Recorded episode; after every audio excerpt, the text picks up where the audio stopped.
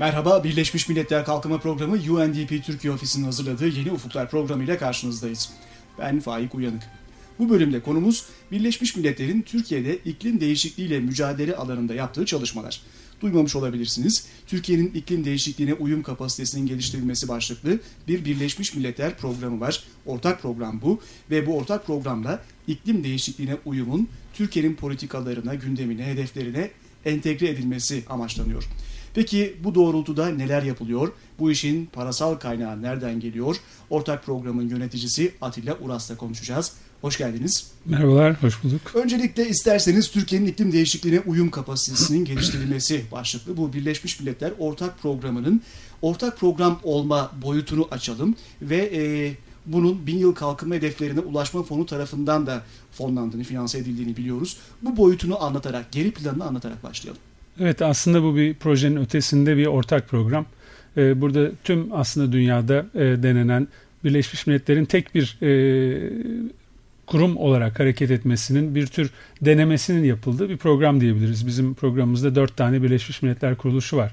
Aynı doğrultuda çalışan. Hangi Birleşmiş Milletler kuruluşları? En başta tabii Birleşmiş Milletler'in kalkınma programı ama onun yanında e, çevre programı UNEP, Sınai Kalkınma Örgütü UNIDO ve Gıda ve Tarım Örgütü FAO'da birlikte çalışıyor bu örgütlerin Türkiye'deki ofisleri bir araya gelerek bu programa ortak olarak katkıda bulunuyorlar ve aynı zamanda elbette sizin başka ortaklarınız da var değil mi bu programı yürütürken? Tabii tabii ki çünkü Birleşmiş Milletler her zaman kamu kurumlarıyla birlikte çalışır. Ee, ülkenin ihtiyacını e, ve e, uluslararası anlaşmalara özellikle ulaşma yolundaki taahhütlerini e, o doğrultudaki çalışmalara yardım etmek e, üzere çalışırlar. E, o yüzden sadece bu uygulayıcı ortakları Birleş, Birleşmiş Milletler kuruluşlarına değil de e, bakanlıkları da bu grubun içine katmalıyız. Öncelikle Çevre ve Orman Bakanlığı Türkiye'de iklim değişikliği konularının odak noktası ama Tarım ve Köy İşleri Bakanlığı olmadan, Sanayi Ticaret Bakanlığı olmadan büyük resmi tamamlamak imkansız. Tabii tümünün ötesinde bir de Devlet Planlama Teşkilatı bizim programımızın önemli ortaklarından kamu kuruluşları, sivil toplum kuruluşları, e, üniversiteler ve diğer ortaklarla birlikte bu çalışmayı yürütüyorsunuz. Ona geliriz ama isterseniz öncelikle Türkiye'nin iklim değişikliğine uyum kapasitesinin geliştirilmesi dedik programın ismini tanımlarken. Türkiye'de iklim değişikliği var mı? Türkiye'yi iklim değişikliği nasıl etkiliyor? Bunu da isterseniz devam edelim. Evet aslında bu var mı sorusu hep karşımıza çıkıyor. Ee, aslında iklim değişikliğini şöyle tanımlayabiliriz. İklim hep değişiyor, hep değişti, hep değişecek ama ortada bir insan etkisi var artık. Yani bu bildiğimiz iklimdeki döngüleri e, son dönemlerde insan oldukça hızlandırdı. E, küresel ölçekte baktığımızda aslında gerçekten kırılgan küçücük bir kabukta yaşıyoruz bu gezegende ve onu tüketmek için insanoğlu her şeyi yaparken üstüne bir de iklim değişikliği gelmeye başladı. Ta e, bu sanayi devrimine dayanan insanoğlunun fosil yakıtları fazla kullanmasıyla başlayan süreçte artık dünyada dünyadaki iklimi yaşanır hale getiren güneş ışınları e, geri kaçamıyor atmosferden. İçeride kalınca aynen bir seraya girdiğinizde nasıl bir nemli sıcak bir hava yüzünüze çarparsa artık dünyada o hale doğru geliyor. O yüzden ortada bir iklim değişikliği var. Zaten bunu hepimizde yaşıyoruz. 2007-2008'deki kuraklıktan tutun da e, hiç olmayan yerlerdeki seller, aşırı sıcaklar, aşırı yağmurlar, karın az olması, bazı yerde çok olması bütün bunlar bir arada bazı şeylerin değiştiğini gösteriyor. Bunlar da sonuçları aslında tabii bu ki, değişimin. Tabii ki. E, elbette sadece Türkiye'deki faktörlerin etkilediği belki söylenemez. Türkiye'deki iklim değişikliği etkilerini ama Türkiye'de acaba iklim değişikliğini tetikleyen unsurlar, değişimler ne oldu? Son döneme baktığınızda. Tabii baktığımızda biz gelişen bir ülkeyiz. Ee, gelişirken de belli bedeller var ödenen. Zaten e, baktığımızda hep kalkınma çabaları pek çok çevresel sorunu yanında getiriyor. O yüzden iklim değişikliği de aslında bir kalkınma problemi. Sadece çevreyi etkilemiyor, sosyal e, olguları, sosyoekonomik hayatı, ülkelerin ekonomilerini, kalkınma çabalarını etkileyen bir süreç. E, Türkiye'nin burada tabii ki rolü var çünkü biz kalkınma için e, sanayimizi geliştirmek zorundayız, tarım yapmak zorundayız, enerji üretmek zorundayız. Bütün bunların da bütün diğer ülkelerde olduğu gibi sera gazlarının artışına bir etkisi var. Yani bizim de pastada bir payımız var ama etkilenme olarak baktığımızda e, uluslararası bir e, bilim kurulu olan IPCC dediğimiz e, ve sürekli olarak teknik raporlar yayınlayan kuruluş dünyada en çok etkilenecek bölgeleri tanımlarken Akdeniz bölgesini dünyada e, en çok etkilenecek bölgelerin üstünde bir yere koyuyor. En sıralamada en yukarıda ve Türkiye'nin de çok büyük bir bölümü bu Akdeniz bölgesinin içerisinde kalıyor Akdeniz Havzası'nın. Yani biz ciddi derecede etkilenecek ülkeler arasındayız. Karbondioksit salımı iklim değişikliğinin birincil nedeni olarak tanımlanıyor. Bunun dışında var mı acaba bunu tetikleyen nedenler? Tabii ki başka sera gazları da var. Yani bunun yanında karbondioksit kadar etkisi olmayan başka gazlar da salınıyor.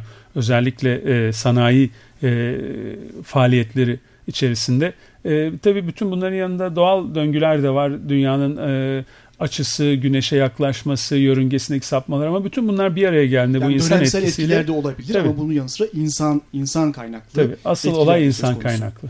Ama Türkiye'de mesela Türkiye'de artan karbondioksit salımı başka bir ülkedeki iklim değişikliğini tetikleyebilir mi? Veya başka bir yerdeki herhangi bir değişim Türkiye'deki iklim değişikliğini nasıl etkiler? Buna da e, bakma olanağı var mı acaba? Tabii yani rüzgarlar, kuşlar, akıntılar e, sınırları tanımıyor. Bunlar sınırlar ötesinde e, cereyan ediyor. Dünyada insanoğlu olmasa da aslında çeşitli döngüler e, devam ediyor. İklim de değişecekti, buzul çağları gelecek, belki kitlesel yok oluşlar olacak. Ama şimdi ortada bir insan faktörü var tabii ki.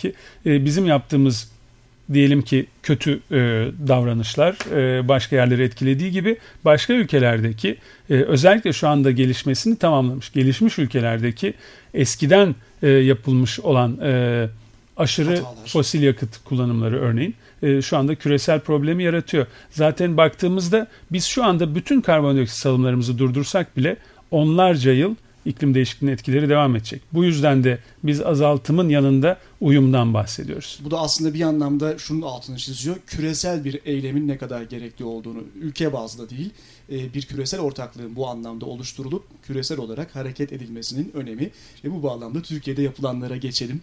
E, Türkiye'de bu anlamda acaba neler yapılıyor? İklim değişikliğine uyum işin bir tarafı herhalde. Bir de iklim değişikliğinin önlenmesi veya nasıl tanımlıyorsanız Azaltım. azaltılması. E, bu alanda neler yapılıyor acaba Türkiye'de? Tabii paralel gidiyor ikisi de azaltımda uyumda yani uluslararası çabalarınızı yerel e, etkinliklerle desteklemek zorundasınız. Türkiye özellikle son iki yıldır uluslararası iklim değişikliği müzakerelerinde çok aktif rol almaya başladı. Ee, özellikle Kyoto protokolüne 2009'da taraf olduktan sonra bu süreç çok daha hızlandı ve uluslararası süreçlerde aktif rol alıyor. Fakat diğer yanda dediğim gibi biz e, iklim değişikliğinin etkilerini onlarca yıl hissedeceğiz. E, küresel çabalar ne olursa olsun. O Şu yüzden anda dursa bile. Tabii dursa bile. salımları. o yüzden yerelde pek çok şey yapmak lazım. Yani biz kalkınma planlarımızı, e, gelişme planlarımızı iklim değişikliğini bir parametre olarak kullanarak e, tekrar gözden geçirmek zorundayız. Bunda da yerel ölçekteki çabalardan yine ulusal çabalara kadar pek çok eylem gerekiyor. Bu bağlamda acaba Birleşmiş Milletler Ortak Programı Türk hükümetiyle birlikte nasıl ortak çabalarda bulundu şu ana kadar ve yürüttüğünüz diğer projelerden de bahsetmemiz gerekirse neler var şu an? Tabii ki şimdi bizim bu ortak program içerisinde özellikle uyumla alakalı pek çok çalışma yürüyor ve bunu üç farklı ayakta aslında gruplayabiliyoruz. Bir tanesi politika düzeyindeki çalışmalar yani ilgili kamu kurumlarıyla Türkiye'nin bir iklim değişikliği uyum stratejisini geliştirmeye çalışıyoruz. Taslağına ulaşmak üzereyiz. Bir ay içerisinde bu taslak elimizde olacak. 2011 yılı içinde böyle bir Tabii. strateji oluşmuş olacak. Oluşmuş olacak. Bu stratejiye ulaşmış olacağız. Ne Ayrıca sağlayacak bu strateji Türkiye? bu strateji bizim aslında yol haritamızı çizecek. Yani o yol haritası üzerinde e, her yerde farklı eylemler yapmak lazım. Ülke çapında bir eylem planı kolay değil. Aynı havza içerisinde bile, aynı ilin sınırları içerisinde bile iklimin etkileri farklı. Bir yandan nedenlere bir yandan sonuçlara odaklanan, odaklanan Tabii. bir stratejiden Tabii, tabii ki, tabii ki. O strateji aslında ana hatları belirleyecek.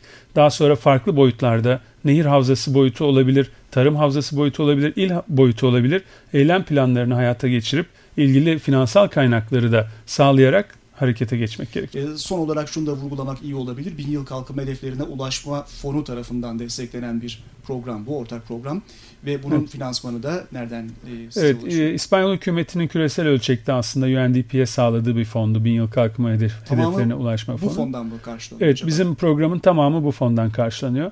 Ee, tabii ki bazı aynı katkılar e, sağlandı. Gerek hibe programında gerekse kamu kurumlarıyla birlikte çalışmalarımızda. Çünkü sadece tek bir kaynak yeterli değil. Bu topyekun bir mücadele ve asıl bizim e, isteğimiz, beklentimiz e, bu ülkenin kendi kaynaklarının devreye girmesi ve bu çabaların bu ülkenin öz kaynaklarıyla devam edebilmesi. Çok teşekkürler katıldığınız için. İsteyenler e, İklim MDGF sayfasından sizin ayrıntılarınıza da ulaşabilirler bu çalışmalara e, nasıl katkıda bulunulabileceği konusunda. E, Atilla Uras, Birleşmiş Milletler'in Türkiye'nin iklim değişikliğine uyum kapasitesinin geliştirilmesi ortak programının yöneticisi konuğumuzdu. Birleşmiş Milletler Kalkınma Programı UNDP Türkiye Ofisi'nde hazırladığı Yeni Ufuklar programının böylece sonuna geldik. Bu programı Ankara Üniversitesi İletişim Fakültesi Radyosu, Radyo İLEF stüdyosunda hazırladık. Programımıza FM frekansında ve internette açık radyodan, podcast formatında iTunes üzerinden, undp.org.tr adresinden ayrıca görüntülü olarak YouTube üzerinden ulaşabilirsiniz. YouTube, Facebook, Twitter ve Flickr üzerindeki kullanıcı adımız UNDP Türkiye. Bir hafta sonra tekrar görüşmek dileğiyle, hoşçakalın.